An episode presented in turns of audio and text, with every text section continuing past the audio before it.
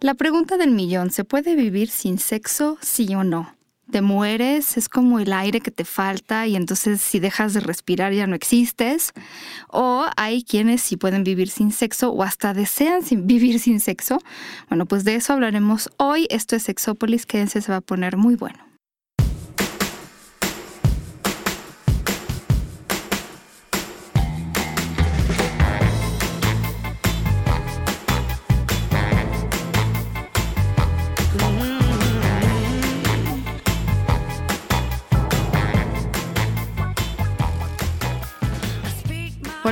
Bienvenidos y bienvenidas a esta cabina que, bueno, pues es un poco calurosa, pero de día de lluvia. Entonces, el día de hoy la verdad es que este ha sido un día muy interesante, pero sobre todo por el tema que ya hemos tocado pedacitos de este tema en otros programas, pero que yo de verdad me asomo cada vez a las cosas nuevas que hay en sexología, o sea, me refiero como, y no solo en sexología, refiriéndome a la gente que lo estudia, porque este tema, y ahorita les digo por qué lo dijimos, pero este tema, una sexóloga, me parece que fue, no me voy a acordar del nombre, pero se los deberé, dijo, de esto sabe más la gente que lo vive que la sexología, y tiene toda la razón.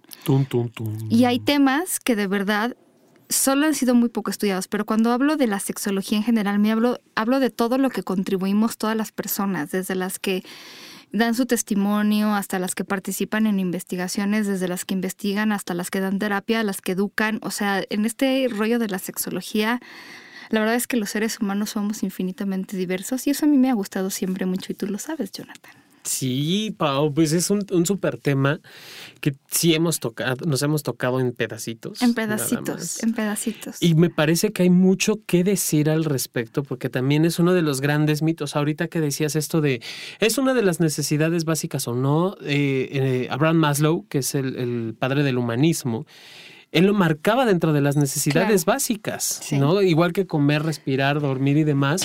Pero es cierto, hay gente que, aprende o puede vivir sin tener algún tipo de erotismo o experiencia sexual. Yo diría que es importante, excepto cuando no lo es. Y si me entienden, me entendía.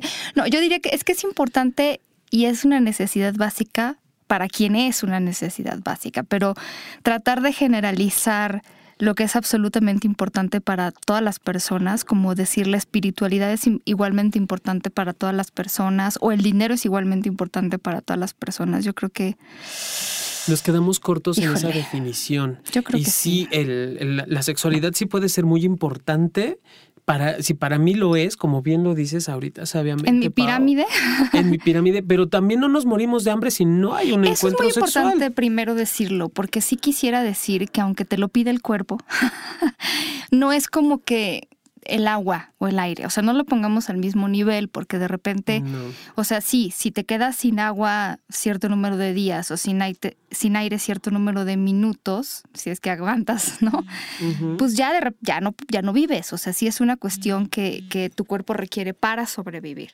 O sea, eh, pero eso es muy diferente a tener relaciones sexuales y mucha gente que nos está escuchando no me dejará mentir. O sea, si no tienes relaciones sexuales durante varios días, años, hay gente que no, no se ha muerto de no tener relaciones sexuales, pero sí hay gente que no se ha muerto por no beber agua o por no respirar, ¿verdad? No lo pongamos al mismo nivel porque hay de necesidades básicas a necesidades básicas. Incluso tengo entendido que el agua es mucho es más, digamos, primordial para sobrevivir que, que, la comida. Por supuesto que te puedes morir de inanición, pero en términos así como muy críticos, primero el agua y luego la comida, al parecer. O tengo entendido eso. Si no me sí, y que, que, en cuestión de sexualidad o de expresión erótica o del sexo, como quieran llamarlo en este momento, no, no te mueres, ¿no? Puedes incluso hasta alejarte del, vivir en un completo y total celibato, por, es decir, por elección, no porque por deseo, sino por elección, por cuestiones religiosas o lo que quieras, vivir un total y absoluto celibato y no por eso hay muerte, no por eso hay eh, pérdida de la razón o este algún tipo de disfunción a nivel orgánico. Sí, no, no, no. No existe, a diferencia de lo que decías ahorita del alimento, del agua, del aire, que sí altera y sí afecta el sueño y sí afecta incluso hasta defecar y orinar. Allí sí afecta el organismo, sí se ve afectada la parte fisiológica biológica del Por ser supuesto. versus el sexo. ¿no? Sí, y yo entiendo, por ejemplo, porque ahorita vamos a hablar de tres grandes áreas y, y en las tres no hay sexo y en las tres por razones diferentes. Y en las tres hay gente que no le afecta, hay gente que le afecta en cierta medida y hay gente que le afecta mucho no tener relaciones sexuales, pero ahorita les vamos a explicar más a nivel emocional que fisiológico, justo como decía Jonathan, pero, pero estas tres áreas son, por un lado, las personas que deciden no tener sexo o relaciones sexuales, incluso ni siquiera masturbarse, las personas que están así por una circunstancia de vida, eh, a veces en contra de sus, de sus deseos, y la tercera burbuja es las personas que así nacieron, ¿no? Y que nunca en la vida les ha interesado porque no tienen antes y después y seguramente nunca les interesará.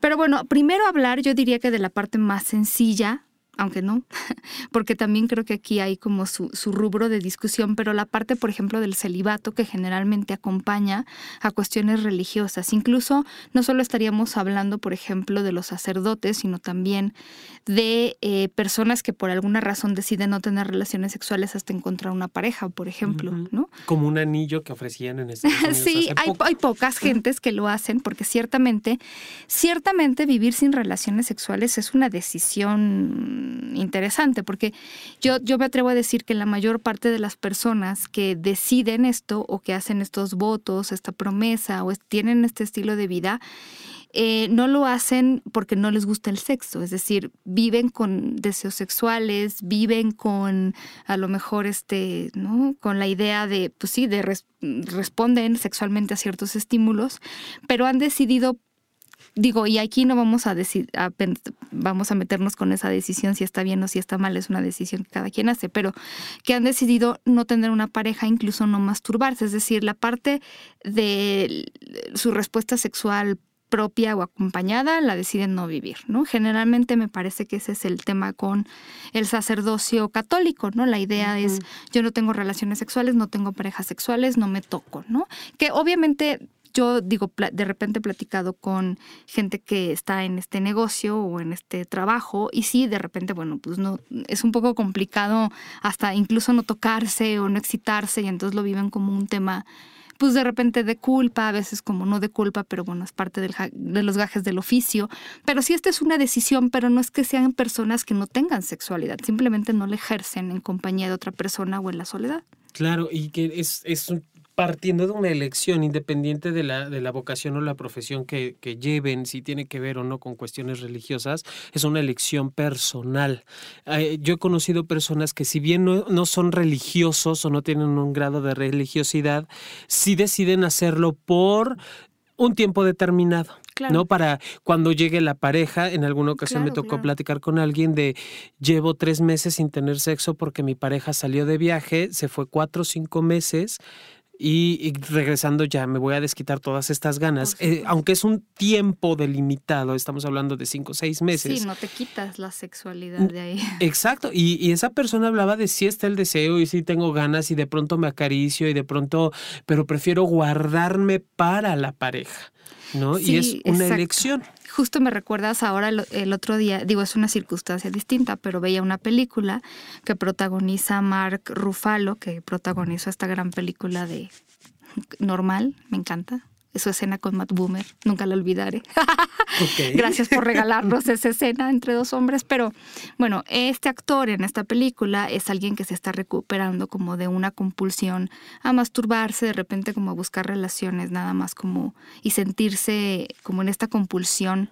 Y entonces él lleva cinco años sin relacionarse sexualmente con otra, una mujer porque él es hetero, y, y lo está haciendo porque justo quiere esperarse más bien como a tener una pareja porque así a lo mejor para él es, es, importante, porque así puede a lo mejor reiniciar su vida sexual sin sentir como que pierde el control. Es todo un rollo porque es, es parte de la película, pero bueno, él cuando conoce a su nueva novia llevaba cinco años sin tener relaciones sexuales, no porque no quisiera, sino porque se estaba como desintoxicando de toda esta cuestión este, obsesiva y compulsiva que lo había acompañado y que no le había hecho nada bien y que le había hecho sentir muy mal, uh -huh. ¿no? Con respecto a esta vivencia de su sexualidad, en lugar de ser placentera, se había transformado en algo más bien negativo, entonces él quería como, ahora sí que resetear y volver a empezar. Entonces llevaba cinco años en este asunto. Entonces, estas son circunstancias como de cada quien, este, a lo mejor una operación y entonces no puedes tener relaciones sexuales y lo por un tiempo o como sea, pero estas son cuestiones que a lo mejor son temporales, a lo mejor son decisiones de vida, pero bueno, al final ahí están. Diferente que cuando, por ejemplo, tienes una pareja, que sí lo hemos hablado, y esa pareja no es que tú hayas decidido no tener relaciones sexuales, sino que esa pareja, que generalmente es una cuestión, pues sí, de temática de al final de problemas de pareja, pues no quiere tener relaciones sexuales. Y de eso hay mucho, fíjense, mucho más de lo que ustedes creen. Mucho más de lo que ustedes creen y lo hemos hablado en diferentes momentos porque además existe todavía esta idea de que son las mujeres las que no quieren tener relaciones sexuales. Y que me quiero meter un poquito ya a cuestiones de disfunciones, que existe la famosa disritmia, ¿no? que es que uno, uno de, los, de, los miembros de la pareja tiene mayor deseo sexual que la otra pareja. No quiero decir que las mujeres, pero suele ocurrir pero, pero más hay frecuentemente. Como esta idea. Pero fíjate, hay algo muy curioso, por ejemplo, yo he platicado con muchos de mis colegas terapeutas y ahora les ha tocado ver igual o mayor número de hombres a los que les duele la cabeza. Sí. Pero sabes han que incrementado han incrementado, pero te voy a decir cuál es el problema aquí, que yo creo, no sé, ya me dirán la gente que ha tratado estas parejas, que creo que aquí, eh, para una mujer, el, el viejo rollo este de que te duele la cabeza, bueno, pues es que a las mujeres les duele de repente la cabeza, ¿no? Pero con los hombres pasa algo que ahí, híjole, es medio casi casi un tabú, ¿no? Esta idea de que cómo es posible que a ti te deje de gustar el sexo si tú eres un hombre y cómo es posible que no le, que no le cumplas a tu mujer, que generalmente tiene que ver con este rollo del ser hombre y ser heterosexual y y las e, exigencias y demandas sociales. Es, es, una cuestión muy interesante porque yo todavía me tocaron leer libros en los que decía es muy complicado, ¿no? que algunos terapeutas hablaban de, de, lo complicado que es poder trabajar con estas parejas, porque desde tener eh, a un hombre que puede decir, bueno, pues sí, yo como hombre de repente siento que ya no no me gusta el sexo, no me siento atraído o, simplemente no se me antoja. O sea, lo difícil que resulta ser todo esto. Que me duele a mí la cabeza. Exactamente, porque, porque implica admitir en esta sociedad en la que vivimos que eres algo como poco hombre, ¿no? Estoy tratando de buscar el, el el programa aquel en el que nosotros platicamos un poco sobre esto, de cuando eh, se acaba esta parte de la pasión y, del sexo y todo esto, porque yo les diría, sí, si ustedes están en una situación similar, busquen este, este podcast, porque resulta que, que sí lo trabajamos y lo tratamos de manera muy específica, pero me, eh, incluso en, en, ese momento eh, platicábamos sobre lo, terrible que puede ser y yo sí quisiera como subrayarlo porque aquí es donde el sexo puede resultar ser sí casi casi muy esencial. Y yo siempre cuento esta historia de, de cuando fui a un programa de televisión y había de estos programas en los que hay testimonios durante el programa también, aunque era un testimonio más bien de estos que les cubren la cara. Pero bueno, era una mujer que hablaba de su relación de pareja y entonces decía, es que a mí no me falta nada, me da todo, ¿no? Porque es buen padre, es buen proveedor y me da esto y me da el otro, pero no me da sexo. Y, y, y entonces alguien de los terapeutas que estábamos en ese panel le dijo, pues permítame nada más rectificar con usted. Entonces no le da todo, porque no está esa parte de la sexualidad. Pero en este más eh, asunto femenino que yo me pude sentir identificada porque nos enseñan a, a, a, subvalorar la sexualidad o el sexo, las relaciones sexuales y darle prioridad a otras cosas.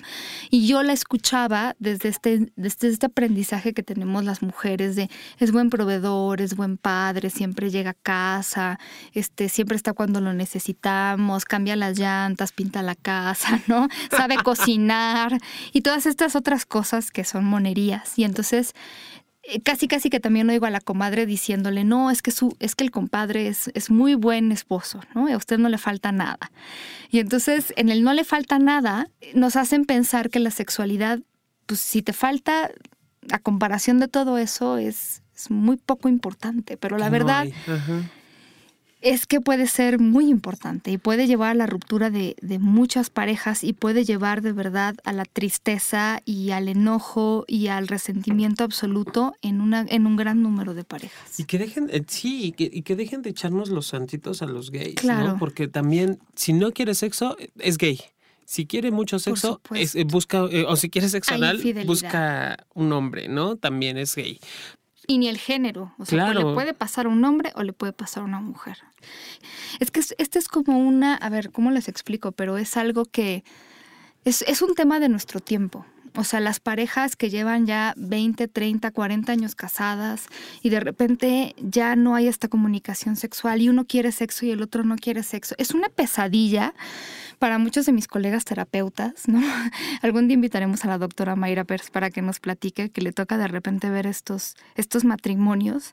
Es, es, como un, un, tema de nuestra época, esta parte. De entonces, ¿el sexo es importante o no es importante?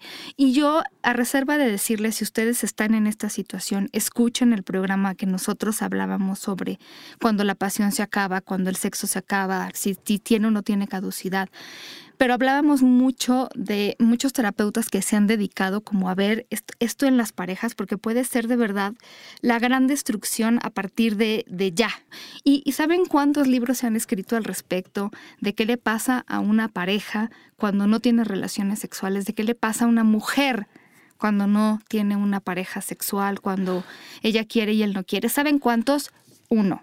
Bueno, dos, si cuentan como diferente, aunque del mismo autor, el mismo tema. ¿no? Es increíble que a estas alturas de la vida no haya tanta información al respecto cuando es algo que se ve todo el tiempo en terapia. Es, una, es, un, es un tema de nuestra época. Y que termina viéndose como una patología, ¿no? Y, ella está mal porque él no quiere tener sexo y él está mal porque sí. sí.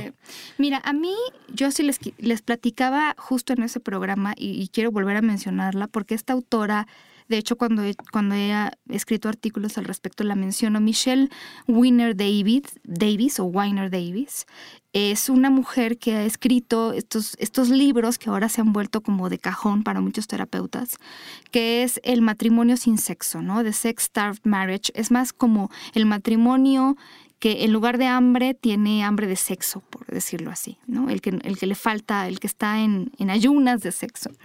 Y es algo, es algo interesante porque muchas de las cosas que ella ha puesto son cosas muy sencillas, pero que para muchas mujeres y hombres que lo están viviendo es como muy interesante, ¿no? Ella decía que generalmente, y, y ahí les recomiendo, por ejemplo, que busquen hay muchas conferencias que ya ha dado por YouTube y que tienen subtítulos y cosas que ustedes pueden accesar, porque si están en una situación así o conocen a alguien que está en una situación así, les van a caer como muchos veintes, decimos en México, hay muchas cosas que les van a resonar.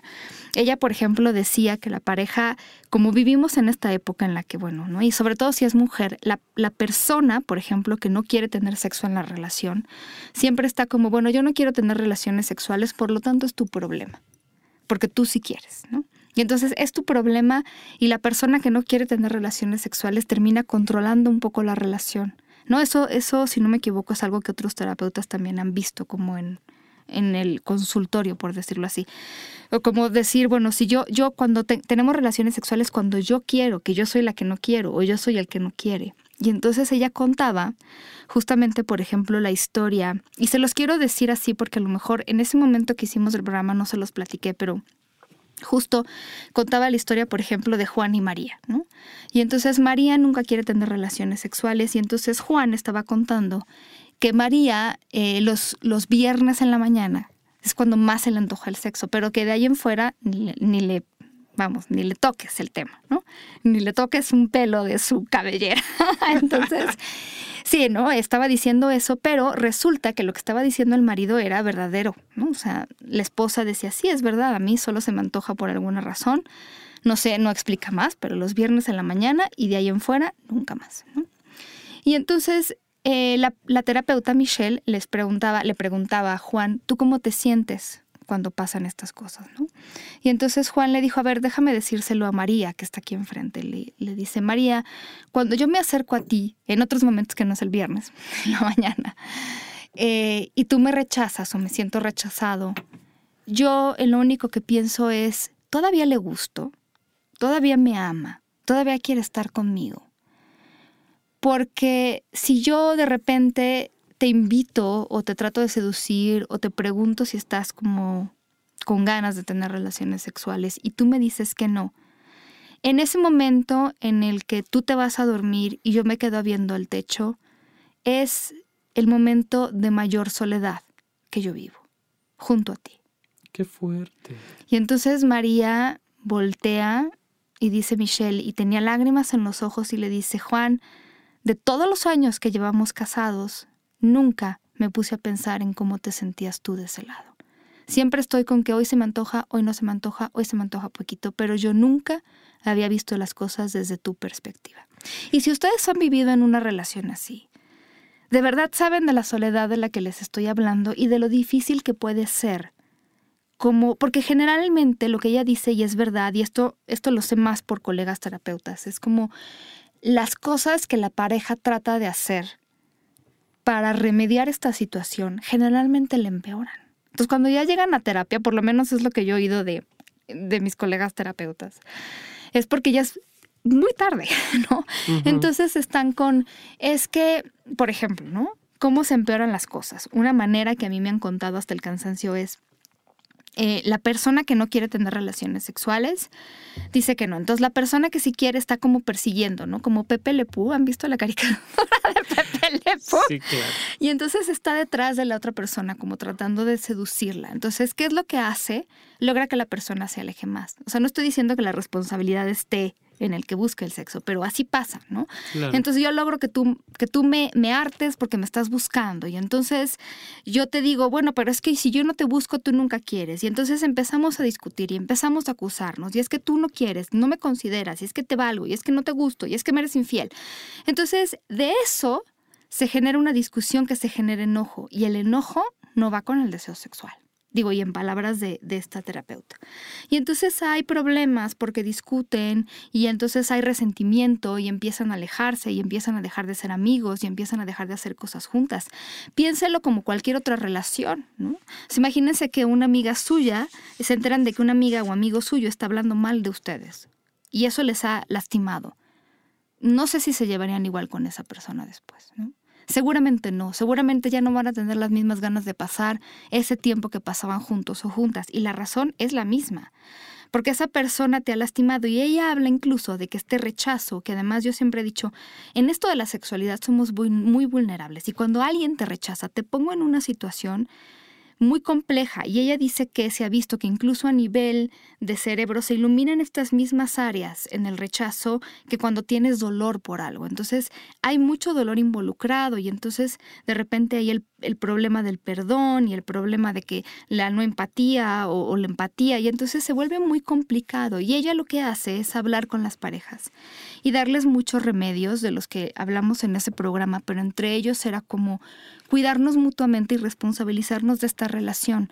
En el momento en el que tú quieras, a veces es muy difícil, creo que se los he dicho, que yo quiera tener relaciones sexuales al mismo tiempo que tú todo el tiempo durante 20 años o 30 años o 40 años. Entonces a veces a mí me toca ceder un poco, a mí me toca dejarme seducir o seducirte y entonces ya estando en esa seducción, ya siento como que me gusta. Incluso ella habla de un estudio que yo alguna vez les hablé sobre cómo la respuesta sexual en algunas personas pareciera estar invertida, ¿no? Pareciera, porque yo todavía estoy como... Pero, pero sí, sí he estudiado como en lugar de ser, por ejemplo, yo siento deseo y por eso me excito, a veces en esa excitación es lo que genera que quiera yo más y más y más acercamiento y más deseo. Entonces es como dejarme seducir para que yo quiera más. Y entonces ella dice que muchas de las parejas que ven su consultorio, esa es una solución, ¿no? Y que casi casi se los escribe en la palma de la mano. Acuérdate de que te guste el sexo, güey. Y entonces así puedes estar. Pero bueno, yo les diría, es mucho más complejo que eso, porque generalmente cuando sucede ya en, un, en una pareja y llegan a terapia, hay muchos resentimientos, ya hay muchas piedritas en el saco, hay mucha agua en el vaso y entonces habrá que resolver otras cosas, pero sí, lo que yo quisiera dejarles como aquí muy en claro es, ¿se importa si les está importando? O sea, yo cuando he platicado, no a nivel terapéutico, pero por ejemplo con amistades que lo están viviendo, de verdad es como, o sea, tengo una amiga que es la persona, así si alguien me dijera, piensa en alguien que es muy segura de su cuerpo, de su autoestima y de su sexualidad, yo mencionaría a esta amiga mía.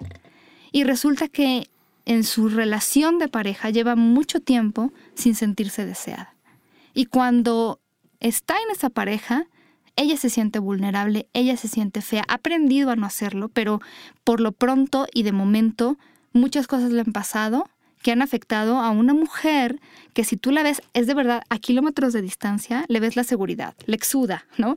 A veces a lo mejor creo, no sé si será un mecanismo de defensa, no me meteré mucho en eso, pero sí, dentro de su pareja no es la persona segura que nosotros vemos en la calle, porque hay todo eso, ¿no? Y hay este cuestionamiento de me sigue queriendo, no me sigue queriendo, la sigo gustando, no. Y entonces se vuelve complicado. Yo diría que aquí la idea es siempre poder eh, negociar, pero vuelvo a lo mismo, o sea, solo quiero dejar en claro que sí es importante negociar. O sea, no es como de me voy a aguantar esta vez, ¿no? Este, o voy a tener todas las relaciones sexuales que mi pareja quiera, o voy a tener ninguna relación sexual porque mi pareja no quiere. Hablen, porque yo creo que a muchas mujeres y hombres en algún momento de la vida nos hubiera gustado que nos dijeran esto. Hablen. Si a ustedes les importa, es importante y busquen la solución. Que al final del, del día, Pau, esta parte que, que nos vas diciendo de cuánto nos hace falta entender a la pareja y cómo también voy interpretando los, las acciones y los movimientos de la pareja. O sea, no puedo, no puedo decir que lo único que yo diga es la realidad y la verdad de lo que estamos viviendo en la relación.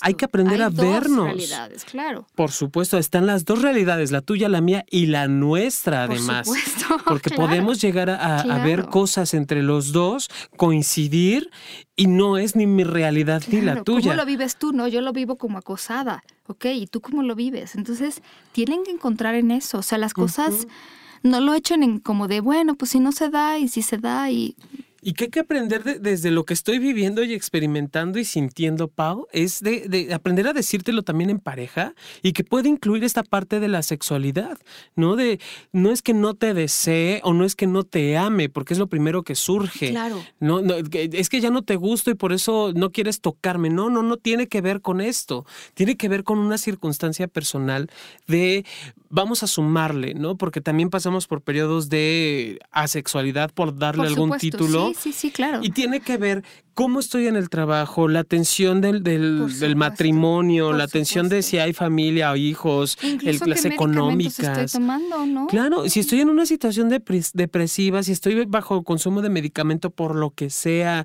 porque tuve una pérdida muy fuerte, ya sea de, persona laboral, de lo que sea. O anticonceptivos, que no depende del anticonceptivo, pero a lo mejor en este momento de la vida no siento deseo. Claro, y, y también está la parte, eh, si nos vamos a una cuestión fisiológica, las mujeres en periodos, por periodos va a depender mucho del, del, periodo hormonal en el que se encuentren, que hay veces que tienen un deseo sexual mayor que en otras ocasiones, y también hay que aprender a reportarle esta situación a la pareja, ¿sabes qué? No, no tengo ganas, y no es de género y no es de sexo, o sea, es punto, no. tengo ganas, y me, ¿Y, me vamos quito de... a hacer, ¿no? Porque también es como como, sí, o sea, en este momento yo soy la persona que no siento deseo, seguramente a lo mejor es por un medicamento o quién sabe por qué, porque así pasa en la vida, justo como estás diciendo, pasamos por momentos diferentes, o sea, véalo como ondas de frecuencia y a veces estamos en la misma y a veces estamos diferentes y a veces estamos abajo, pero fíjate, esto que estás diciendo es súper importante y es algo que Michelle menciona, porque dice que cuando estamos en pareja muchas cosas las decidimos juntos o juntas, como desde mm, dónde vamos a vivir, este, qué vamos a comer, dónde van a ir nuestros hijos a la escuela, queremos o no queremos hijos. Y pocas veces hay esta conversación sobre qué queremos sobre la sexualidad. Yo eh, justo les hablaba el programa pasado, es que el tiempo se me, se me confunde. a mi edad. Este, pero justo les hablaba sobre eh, que se pusieran a pensar cuál era su mínimo y su máximo de relaciones sexuales, cuál era su ideal de relaciones sexuales, porque a veces ni siquiera lo pensamos. Claro. Y platicarlo con la pareja. Por supuesto, y que el platicarlo no implica ni que va a incrementar, ni que va a bajar, ni que va a sumar, ni nada. Es solo platicarlo, que es muy similar a las cuestiones de las fantasías. Habrán cosas que puedas cumplir en tu deseo, habrán cosas que no, pero vamos, ya está puesto sobre la mesa, ya tienes conocimiento de mis deseos, de mis expectativas, de lo que yo espero de ti como persona porque esta parte, me voy a meter en una cuestión más delicada y más ruda, Porque podemos llegar a caer en acoso sexual dentro de la relación de pareja, podemos llegar a caer en, en, violación, en abuso sexual dentro de la relación de pareja, porque ¿cuál es la diferencia? El acuerdo. Si ya no hay acuerdo dentro de la pareja de hoy no quiero, hoy sí quiero, hoy no tengo ganas, lo que sea, y hay una parte de la pareja que insiste y utiliza el chantaje, utiliza la, manipulación. Eso es violencia sexual y es horrible. Por supuesto, y se da. No, y además, ¿cuántos hombres y mujeres aceptan, por ejemplo, hacer cosas que luego de verdad no quieren y terminan sintiéndose usados y terminan sintiéndose mal, ¿no? Este, o, se la cobran. Que viene la venganza, ¿no? De, ah, tú lo hiciste, ahora me toca. Y pueden, y los hombres también lo podemos vivir. O sea, no es una cuestión de que sí, claro, eh, todos contra ellas. No, no, no, no, no hay hombres que eh, se ven obligados, incluso me acuerdo mucho de un hombre que, que, vivía este, esta circunstancia de, eyaculación precoz, porque para pagar literal el lugar donde estaba viviendo, tenía que tener sexo con la señora que le arrendaba.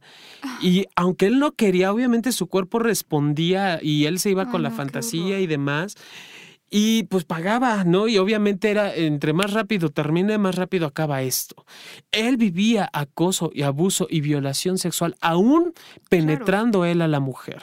¿No? por supuesto, de verdad. Y, y, y, no, y cuántos hombres también por no sentirse, este, y lo hemos platicado aquí, ¿no? Lo que tú decías como de, ay, no voy a decir que, que eres gay o que ya no me quieres y entonces me obligo a hacer cosas que no... O sea, híjola, no hagan nada, o sea, lo que les estamos diciendo creo que es exactamente, va por esa misma línea. O sea, piensen en su sexualidad, en sus necesidades, cómo las pueden empatar o no empatar con la pareja, pero ni, ni se vuelvan algo que no quieren ser, ni vuelvan la relación algo que ustedes no necesitan, no quieren y que nada más les va a traer peor, porque luego eso se manifiesta, o sea, ustedes dicen, bueno, ok, ¿no? ya hice, pues ya ni modo, ya me dejé porque así pago. Luego se manifiesta en mil cosas, me siento mal, tengo enfermedades, tengo disfunciones, este, tengo miedos y de repente dices, ¿de dónde salieron? Pues de ahí, ¿no? De todo lo que estás viviendo y que se ha vuelto un infierno terrible de vivir. Por supuesto, y aquí lo, lo importante es, igual que las fantasías, o sea, el decirlo, no implica ni que se va a hacer, ni que no se va a hacer, ni que va a cambiar, pero por lo menos ya hay conciencia y conocimiento. Y sí, puede existir un ritmo de vida sexual diferente en la pareja. Puede que uno tenga más que el otro, más eso deseo que el otro. Sí. Y si, y si eso pasa, bueno, ¿qué vamos a hacer con esto? ¿Qué vas a hacer con tu deseo sexual? Y también ser bien honesto, ¿hasta dónde voy a cubrir o honesta? ¿Hasta dónde voy a poder llenar esto que tú quieres, estas expectativas pero fíjate, Ya hablarlo en pareja ya es un gran paso. O sea, ya poderlo hablar sin discutir y poderlo hablar sin callármelo y poder, ¿no? O sea, ya poderlo hablar como de vamos a ponerlo sobre la mesa, eso ya lo convierte en una decisión de las dos partes. Por supuesto, ya es ver, ya es tu visión, mi visión, nuestra visión ahora. Exactamente. Ya es allí donde podemos empezar a acordar de, bueno, quizá eh, no, no, no aguantemos, vamos a entrecomillar una relación X, no, no, aguanta, no aguanto que tú estés con alguien más sexualmente hablando, pero tolero que te masturbes. Por ejemplo, exacto. Puedo aguantar que en la mañana, en la noche, literal, como cepillado de dientes antes de comer y después de ir al baño, te la jales y no tengo bronca, o que te estés ahí dedeando, no hay bronca. Yo no tengo problema que lo hagas. Pero ya lo hablé. Ya, ya sé ahora y ya te doy opciones también de que si estoy dispuesta, que si estoy dispuesto claro, dame opciones, a aceptar de, ti y también a pedirte, oye, bueno, pero por lo menos de las tres veces que me la jalo, me gustaría que, que me filmes o que me veas o que me toques. Ya no digamos tener relaciones sexuales si no quieres, pero también requiero de ti. ¿no? O sea. O de la intimidad que ni siquiera tiene que ver con el sexo, ¿sabes? A lo mejor le preguntas y dice, no, no quiero Quiero cucharear, ¿no? Cucharear es dormir de ladito, abrazados, sí pegarte mi cosa a tu cosa, pero dormir así. Claro. Sin, sin esta intención erótica sexual porque muchas veces eso sí se vale y se permiten muchas de las personas que, no buscan el sexo como tal, pero sí el contacto, que eso es muy diferente. El contacto piel a piel no tiene que acabar precisamente en el sexo. No, no, y si, y si así acordaron, pues respeten el acuerdo, porque ya me imagino, no luego a medianoche. no, y que luego digo, voy a, voy a hablar de alguien que no conozco, que, que muy de vez en cuando se para frente al espejo que luego dices, que me violaste en la noche, ¿no? sí se puede dar, digo, es entre juego, entre broma, pero los hombres tenemos erecciones nocturnas. No, bueno, sí, pero me refiero más como a si ya acordaron que va a ser cuchareado, ah, no se vale como. Como a, a resbalar. Ay, perdón, ya estoy adentro. Sí, esta parte de, la comunicación, y es que es el tema de todos los días, Pau. Aprender a hablar, aprender a decir, aprender a compartir qué siento, qué experimento, qué vivo, qué quisiera vivir. Y, sobre todo dejarlo como muy en claro. Y no nada más me toca a mí hablar, me toca entender, me toca empatar. Este ejemplo que dabas de, Juan y María, híjole, de verdad es. Ay, qué difícil. y además con el corazón en la mano, Paulina, porque el hecho de no tener sexo no implica que no me gustes no implica que no te ame, no implica o nada. ¿Cómo me dices que no? O sea, haz de cuenta también el cómo. Claro. O sea, a lo mejor yo te digo, bueno, mira, sabes que no se me antoja ahorita tener relaciones sexuales, pero te gustaría que nos hiciéramos piojito, ¿no? O sea, nos acariciamos el pelo o algo, ¿no? No sé, porque también el cómo lo dices. No, no, no desde este rollo de de no y te aguantas, porque creo que ahí es donde podemos Sí, es que no nos enseñan, por lo menos la cultura mexicana y creo que mucho de Latinoamérica, no nos enseñan a marcar límites desde allí. Sí. Ahora, en otro tono, menos traumático. Eh, primero déjame decirte que hay un fan de nuestro programa que está muy enfermo. Y mm. entonces em, eh, su papá y su mamá, o bueno, no quiero decir, su, bueno, ustedes me entienden, sus dueños también, quieren que le mandemos un saludo, yo ofrecí también decirle, se llama Freud y es un pitbull que es súper lindo. Oh. Él le gusta mucho bailar salsa eh, y es de verdad muy humano. Em, pero bueno, tiene un, un, problema muy grave, grave de salud y yo más bien le mando un saludo a Freud, unos besos muy grandes que le gustan, pero también a sus papás y a sus dueños, papás y dueños, decirles que tengan paciencia y a ellos les toca pues ir al veterinario, darle las medicinas, cuidarlo, llevarlo a sacarle el análisis. Entonces, a ellos sobre todo un abrazo, que tengan mucha paciencia y, y van a salir adelante, porque hay mucho cariño y yo creo que en los animales, como en otras cosas de la vida, el cariño importa más que otras cosas. Un beso. un, beso, Freud. corazón a corazón. muchos besos. Bueno, ahora les quiero platicar un poco de algo que tocamos hace tantos años. Y no me pidas que te diga la fecha, Jonathan, porque si tú no existieras, yo no sabría ni cuántos años tengo, güey. O sea, tú me recuerdas de en qué año estamos. Pero hace mucho tiempo tocamos el tema de la sexualidad. Y por cierto, lo voy a decir ahorita y lo voy a decir al final del programa. Si ustedes nos están escuchando y conocen o son asexuales o algún subtipo de asexualidad que vamos a mencionar ahorita, les suplico que nos ayuden a seguir platicando de este tema, dándonos un testimonio, ayudándonos a investigarlo. No hay nada de investigaciones al respecto, de verdad. Hay, sí, hay, hay como tres. Este, tampoco son tan viejas, pero ya son del 2004.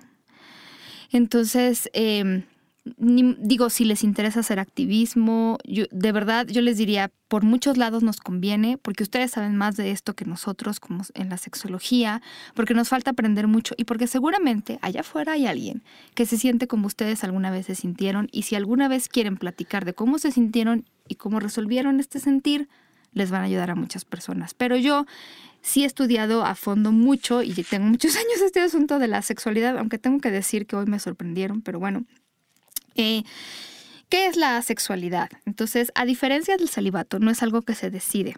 Y a diferencia de todo esto del matrimonio y la pareja que acabamos de tocar, no es algo que se sufre. es algo con lo que se nace. La sexualidad son personas a las que no les interesa el contacto sexual con otra persona es como la homosexualidad, la bisexualidad, la heterosexualidad, la, o sea, la sexualidad es algo con lo que vives y naces. Uno de los pocos autores que yo respeto muchísimo porque le encanta el tema de la diversidad y sobre todo tengo que decir mucho de la diversidad en, en, jóvenes, lo amo, desde toda la vida, desde, te juro que antes de entrar a estudiar sexología yo lo leía mucho a Anthony Bogert, o no sé cómo se pronuncia el nombre, pero es B-O G-A-E-R-T. Él ha estudiado mucho esto. No sabemos si decir que puede ser una orientación sexual, porque a muchos esto de sexual o preferencia sexual no les gustaría. Tal vez preferencia genérica, pero no sé qué tanto a las personas les gustaría. Pero bueno, el punto es que como dice Jonathan, no es algo que nosotros decidimos un día como me levanté y hoy quiero ser gay, ¿no? O sea, es algo con lo que viven, con lo que han nacido y que descubren en algún momento de su vida. ¿Cuándo descubren las personas homo, bi y hetero que lo son? Generalmente en la pubertad Así les pasa a las personas asexuales.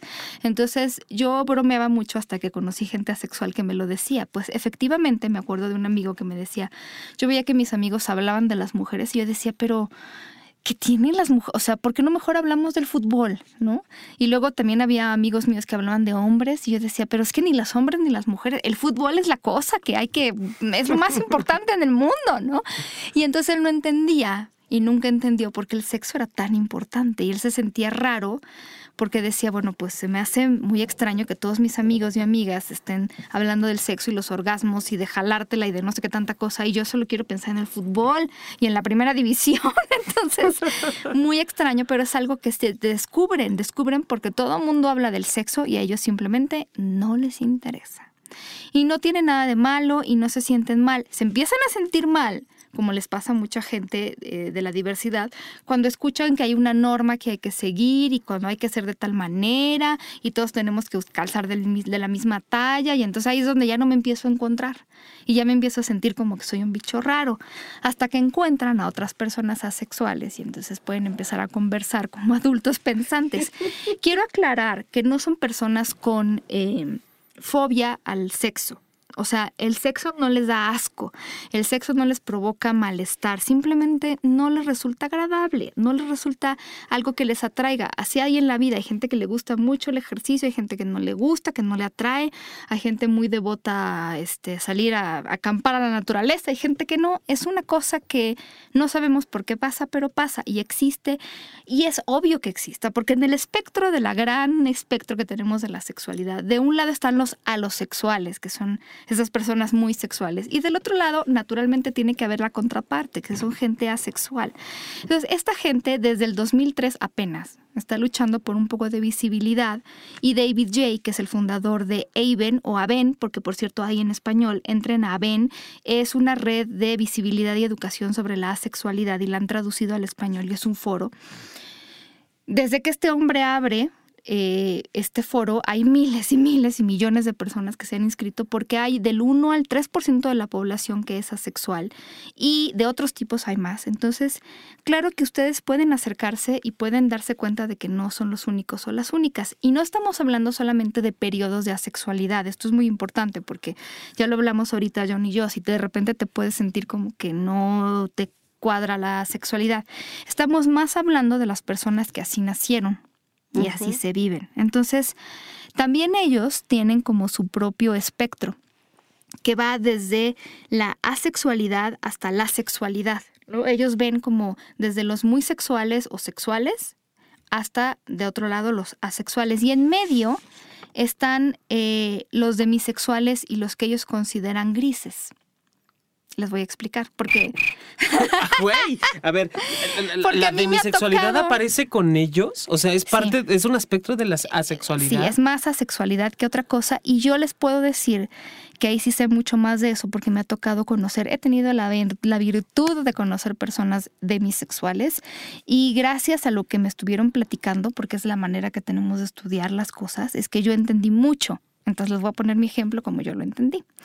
Las personas demisexuales son personas que necesitan una conexión emocional muy profunda con otra persona para poder establecer una relación sexual. Y no estoy hablando de mucha gente ahorita brinco y dijo, ay, a mí también me pasa, ¿no? Me necesito enamorar. No, no, no, no, no. Estamos hablando de años, ¿no? Estamos hablando de una conexión que a veces solo se establece una vez en la vida. Eh, no es raro que una persona demisexual tenga una sola pareja en toda su vida sexual. Una sola pareja, porque establecer ese contacto es como parir un hijo. O sea, no andas pariendo hijos a cada rato. Bueno, hay gente que. Pero ya en esta época uno se la piensa un poco por un número de razones. Así pasa con las parejas. Tiene que haber una preparación, un conocimiento, un reconocimiento y un tiempo muy importante para que yo pueda sentirme atraído sexualmente a esa persona. Lo que le pasa a los demisexuales, que a lo mejor a quienes nos están escuchando no les pasa, es que así como ellos no se pueden involucrar sexualmente si no hay una conexión emocional, su cuerpo no responde. Y se los voy a explicar justo como a mí me lo explicaron y que yo luego le puse este ejemplo que a ustedes les va a servir. Imagínense que estuvieron en una fiesta donde comieron todo lo que pudieron. De esas fiestas en que dices, y no sé dónde me cupo todo, ¿no? Estuve comiendo durante seis horas seguidas y ya no puedo, no me cabe ni un alfiler. Entonces llegan a su casa o a los 10 minutos, alguien les trae su platillo favorito, ¿no? Vamos a hablar de la pizza, porque a mí me encanta y casi todo el mundo está de acuerdo en que la pizza es muy buena, ¿no? Entonces, me ponen enfrente una pizza, pero resulta que a mí ya no me cabe absolutamente nada, ¿no? Tal vez la pueda morder, pero nada más. A mí me gustaría sentir apetito para comerme esa pizza, pero mi cuerpo no responde. Es más, si me como esa pizza, seguramente como los romanos voy a ir a vomitar para poder seguir comiendo. Entonces, mi cuerpo no responde, mi cuerpo está lleno y no va a dejar de estar lleno hasta que pasen las horas que tengan que pasar para que haga yo digestión todo lo que ya me comí para que vuelva a tener hambre, ¿no? Mi cuerpo no está respondiendo a algo que me gustaría.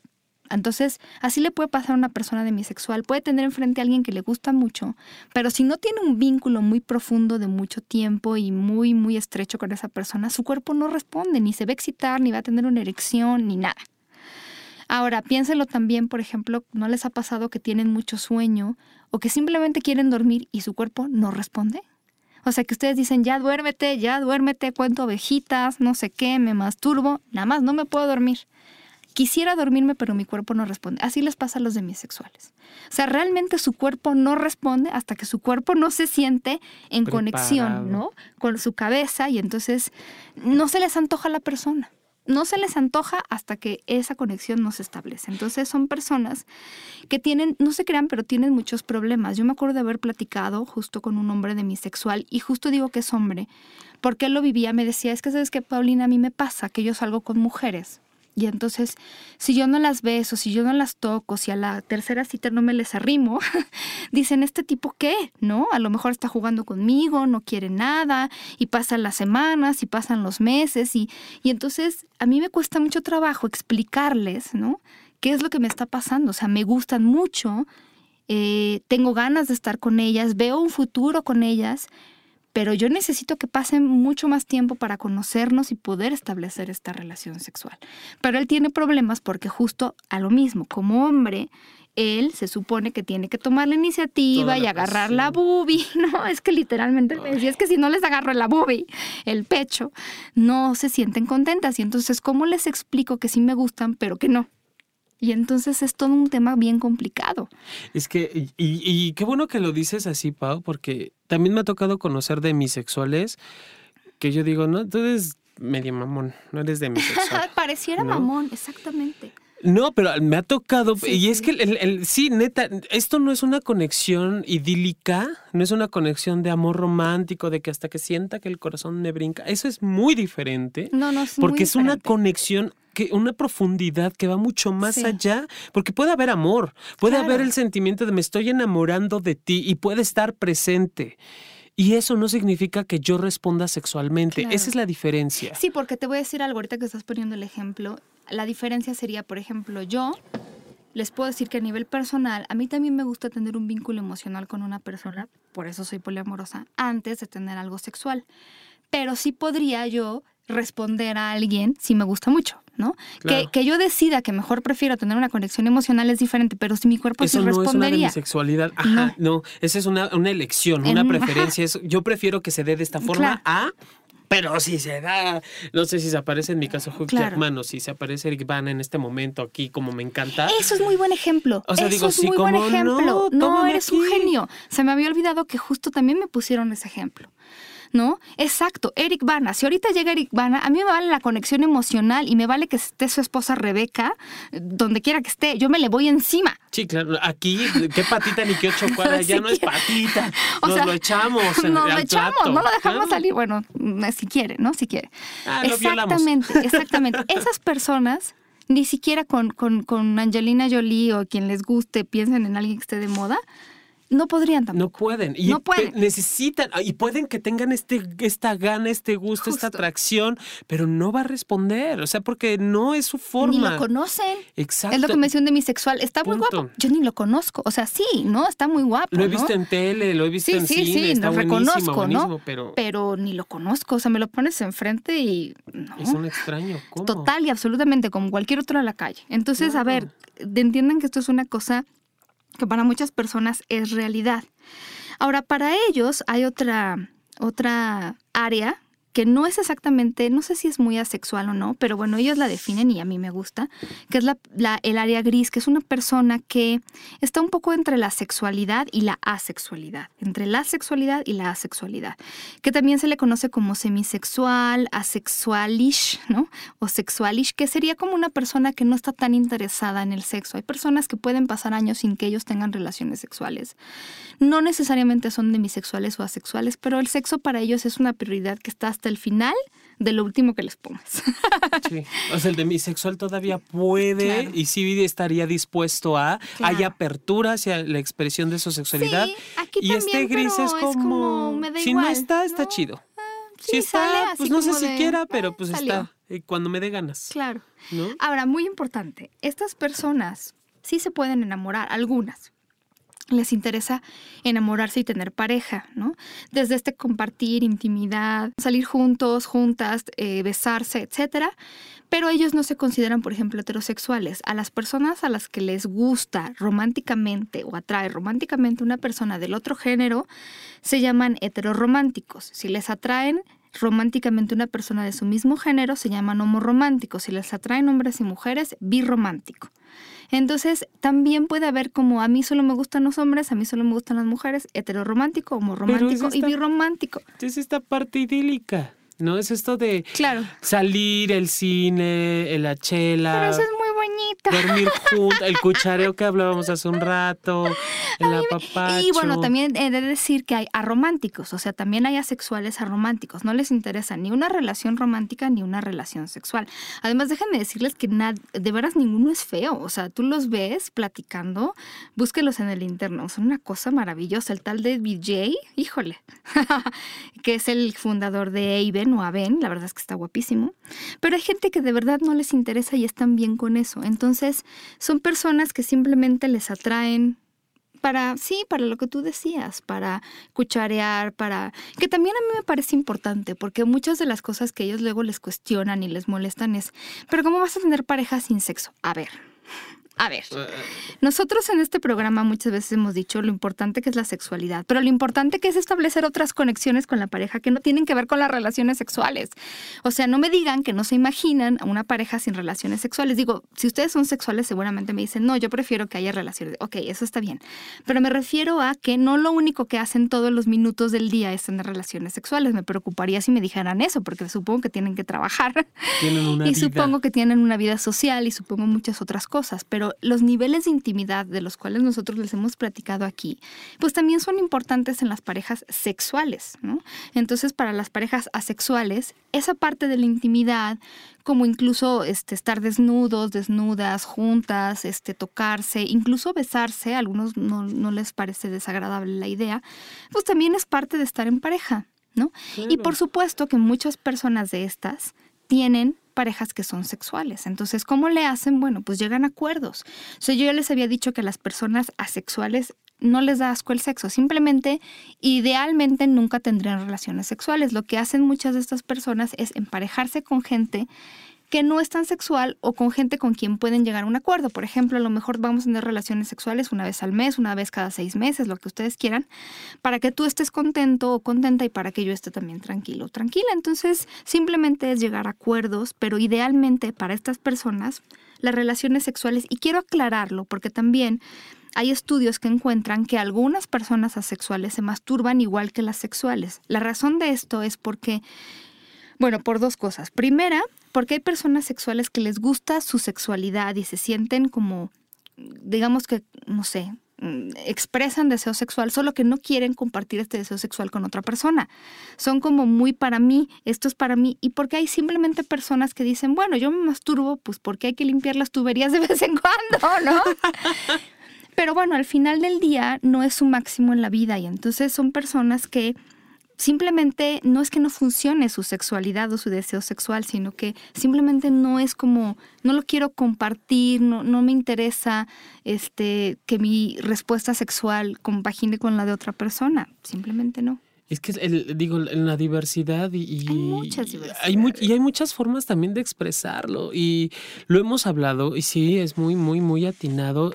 Creo que pocas veces hemos hablado acerca del erotismo, de las relaciones o posiciones sexuales, y hemos hablado más, el 80% de los años que llevamos hablando en Sexópolis, ha sido de, la pareja, la relación de pareja, en qué se basa la pareja, la intimidad personal, estos famosos tres mundos que maneja el doctor Gallú, ¿no?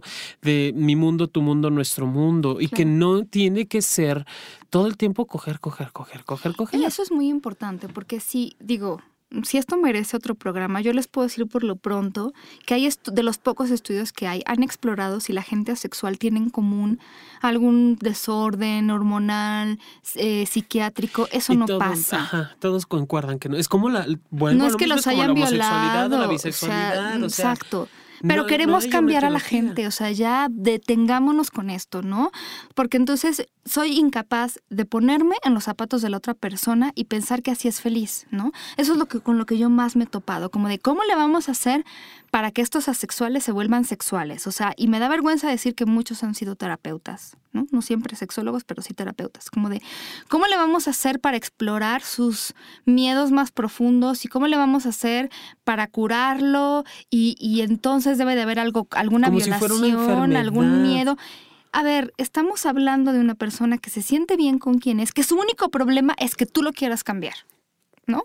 O sea, ese es su único problema. Entonces, cuando empezamos a decirles, es que ustedes no saben lo que es el sexo, fíjate.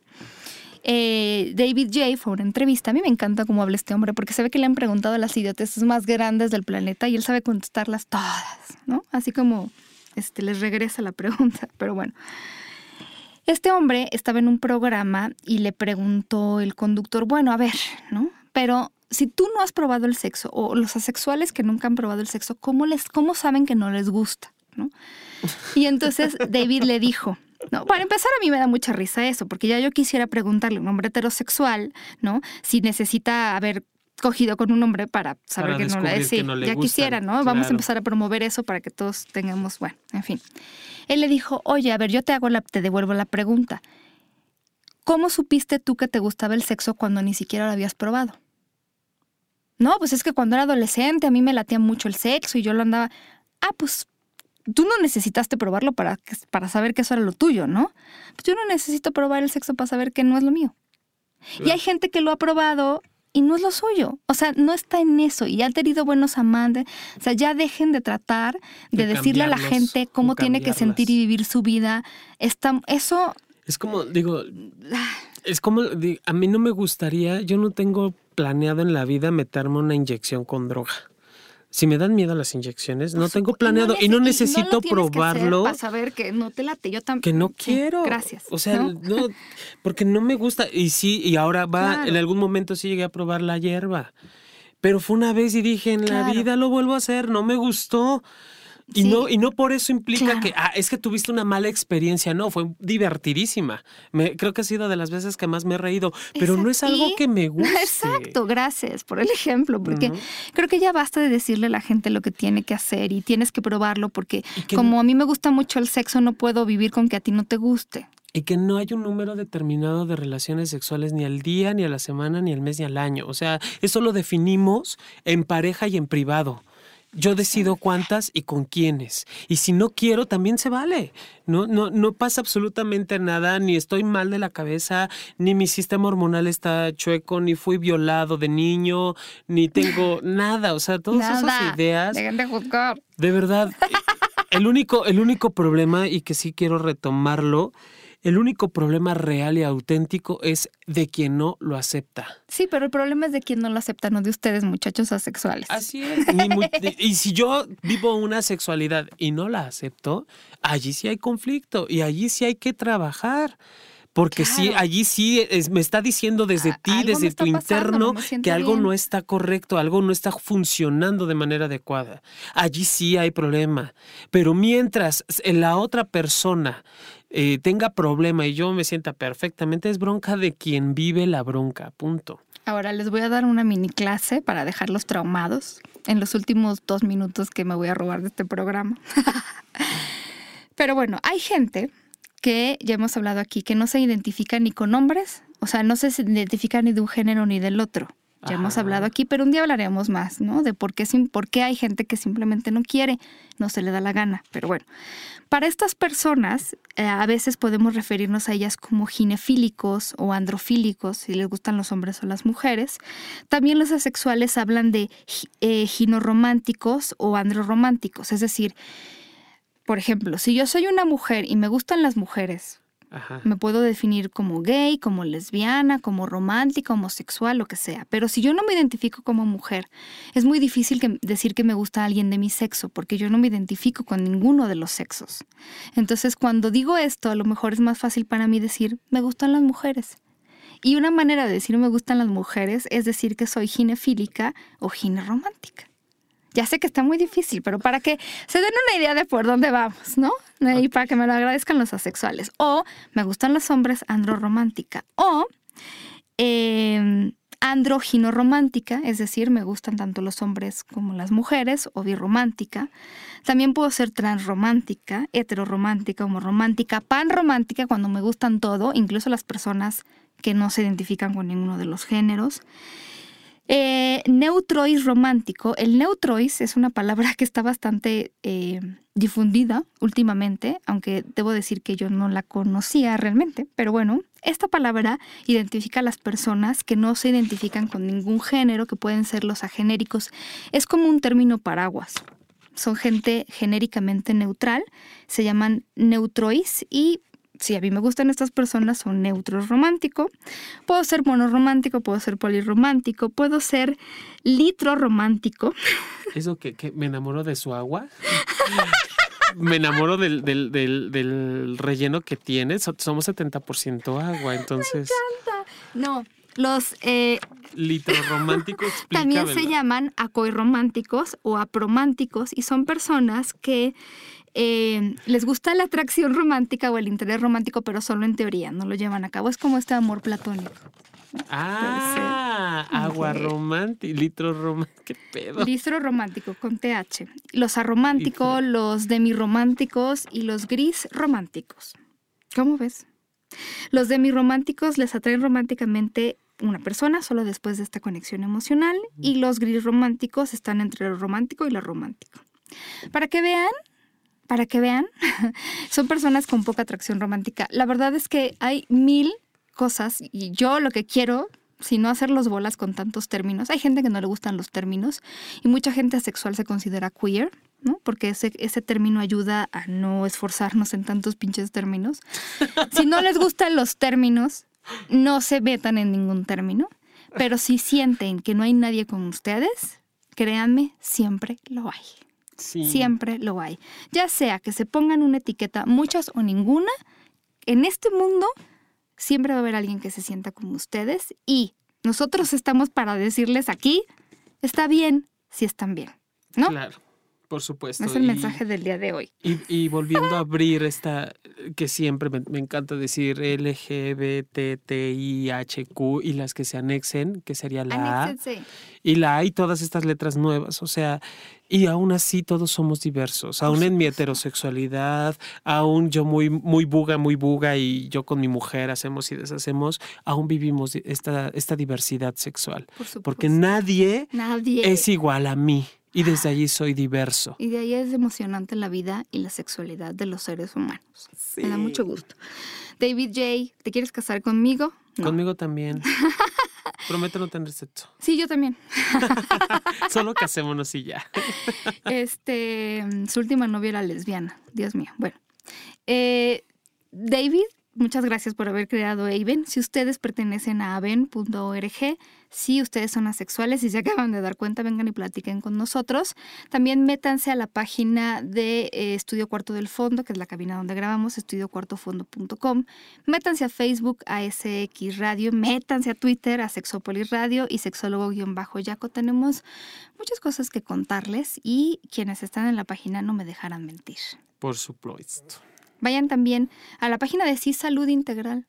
¿Es? Sí Salud Integral. Estamos en www www.si-medio saludintegral.com y allí pueden encontrar también artículos que ha escrito la doctora Mayra Pérez, Ay, amiga sí, por nuestra. favor, la amamos. eh, Berta de Ávila, que es otra gran sexóloga que también yo he escrito, y varios Muchísimos especialistas. especialistas muy buenos. Contáctenos si requieres apoyo terapéutico. Por Si, se- si te sientes único en el mundo, única en el mundo, vente literal con nosotros. Y también en IMESEX, Instituto Mexicano de Sexología, estamos a sus órdenes www.imesex.edu.mx. Muchos besos.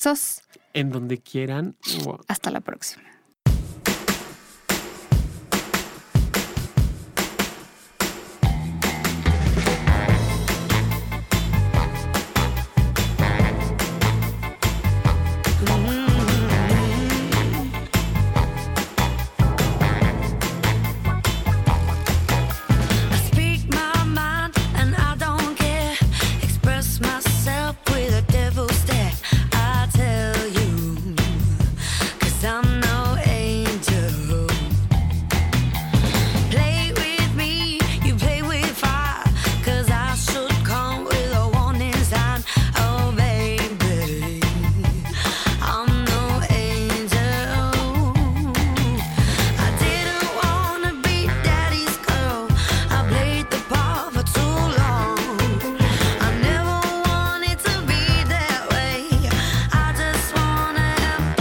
Who's a bad girl